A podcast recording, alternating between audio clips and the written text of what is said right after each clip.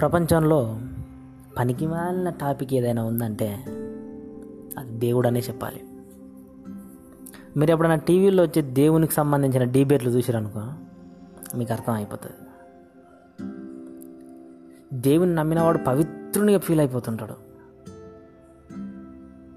దేవుని నమ్మినవాడు పవిత్రుడు కాదు నమ్మనివాడు అపవిత్రుడు కాదు. ఈ డిబేట్లో ఎవడు కాంప్రమైజ్ కాడు. అదే దీని స్పెషాలిటీ. ఎన్ని గంటలైనా ఒక సీరియల్ లాగా సాగుతూనే ఉంటుంది అది. పైగా అన్ని మతాలు అందరు దేవుళ్ళు అన్ని పవిత్ర గ్రంథాలు చెప్పేది ఒకటే.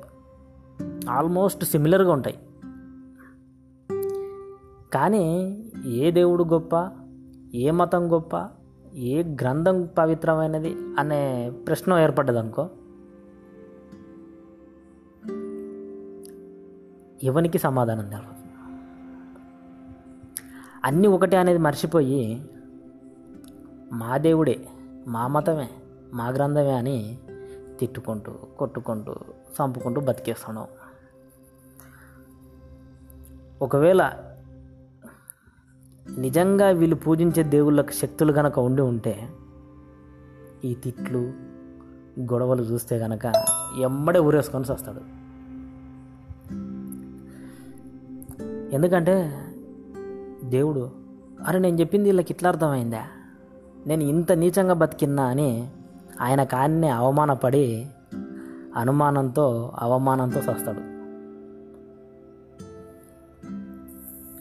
ఒకసారి మనం జ- భక్తులను కనుక జాగ్రత్తగా గమనించినాం అనుకో వానికి దేవుని పూజించడమే పని. దేవుడు చెప్పింది అనుసరించడం వానికి సంబంధం ఉండదు.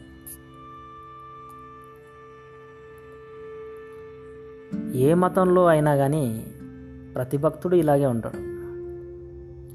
అసలు హిందూ మతం ఉందని కృష్ణుని కానీ రాముని కానీ తెలియదు క్రైస్తవం ఉందని జీసస్కి తెలియదు ముస్లిం ఉందని అల్లాకి తెలియదు ఏదో వాళ్ళు చెప్పిన మాటలు వాళ్ళు బ్రతికిన బతుకు మనం మనం రాసి పెట్టుకొని అనుకరించాలని పుస్తకాలు వేసుకొని చదువుకుంటూ ఎప్పటికప్పుడు మర్చిపోతుంటాం.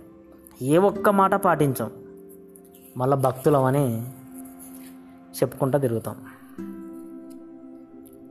ఒకవేళ మీకు మీరు నిజంగా భక్తులా కాదా అని తెలుసుకోవాలని అన్నారనుకో ఒక చిన్న పని చేయండి.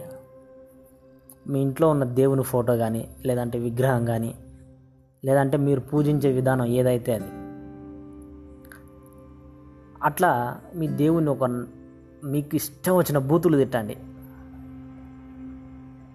ఒకవేళ మీరు తిట్టలేకపోయారు అనుకో మీరు నిజమైన భక్తులు కాదు.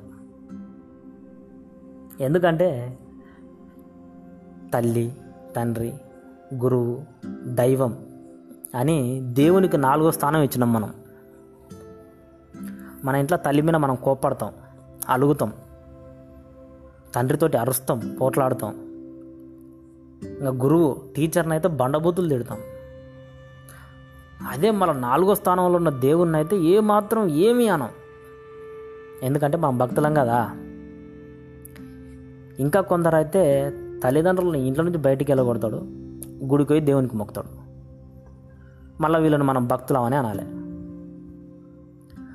ఒకవేళ మీరు తల్లి అయినా తండ్రి అయినా నాకు అన్నీ దేవుడే అని అన్నారనుకో మీకన్నా పనికిమాలిన కొడుకులు మీకన్నా పనికిమాలిన ముండలు ఈ భూప్రపంచంలో మరొకరు అందుకే ఇందాక మిమ్మల్ని చూస్తే దేవుడు కూడా ఊరేసుకొని వస్తాడని చెప్పింది.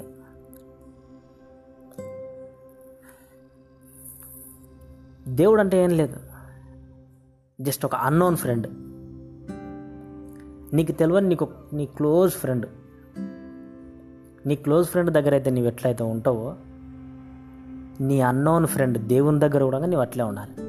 గౌరవిస్తే గౌరవించు. అంటే నీ క్లోజ్ ఫ్రెండ్ని గౌరవిస్తే ఆయనను గౌరవించు. వాని తిడితే వీన్ని తిట్టు. వాని కొడితే వీన్ని కొట్టు. జస్ట్ ఒక ఫ్రెండ్లా ట్రీట్ చేయి అంతే.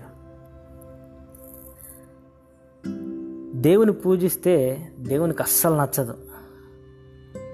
అలాగని తిడితే కూడా నచ్చదు. చివరగా నేను చెప్పేది ఏంటంటే దేవుని పూజించడం మానేయండి. అన్వేషించండి. మీకు ఇష్టం వచ్చిన మతంతో మీకు ఇష్టం వచ్చిన మార్గం లోపల అన్వేషించండి. దేవుని చేరుకోవడానికి ప్రయత్నం చేయండి. మనం మోక్షం అని అంటుంటాం.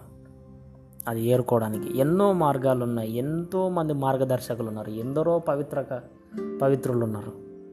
ఎంతమందో దైవదూతలు ఉన్నారు. ఎంతమందో ప్రవక్తలు ఉన్నారు ఏ మార్గానైనా ఎంచుకోండి. దైవాన్ని చేరుకునే మార్గం ఎంచుకోండి. అది ఎట్లా అంటే మీ కర్తవ్యాన్ని మీరు సక్రమంగా నిర్వహించండి. ఏ పని అయితే అది కరెక్ట్గా చేయండి. అదే దైవ కార్యం.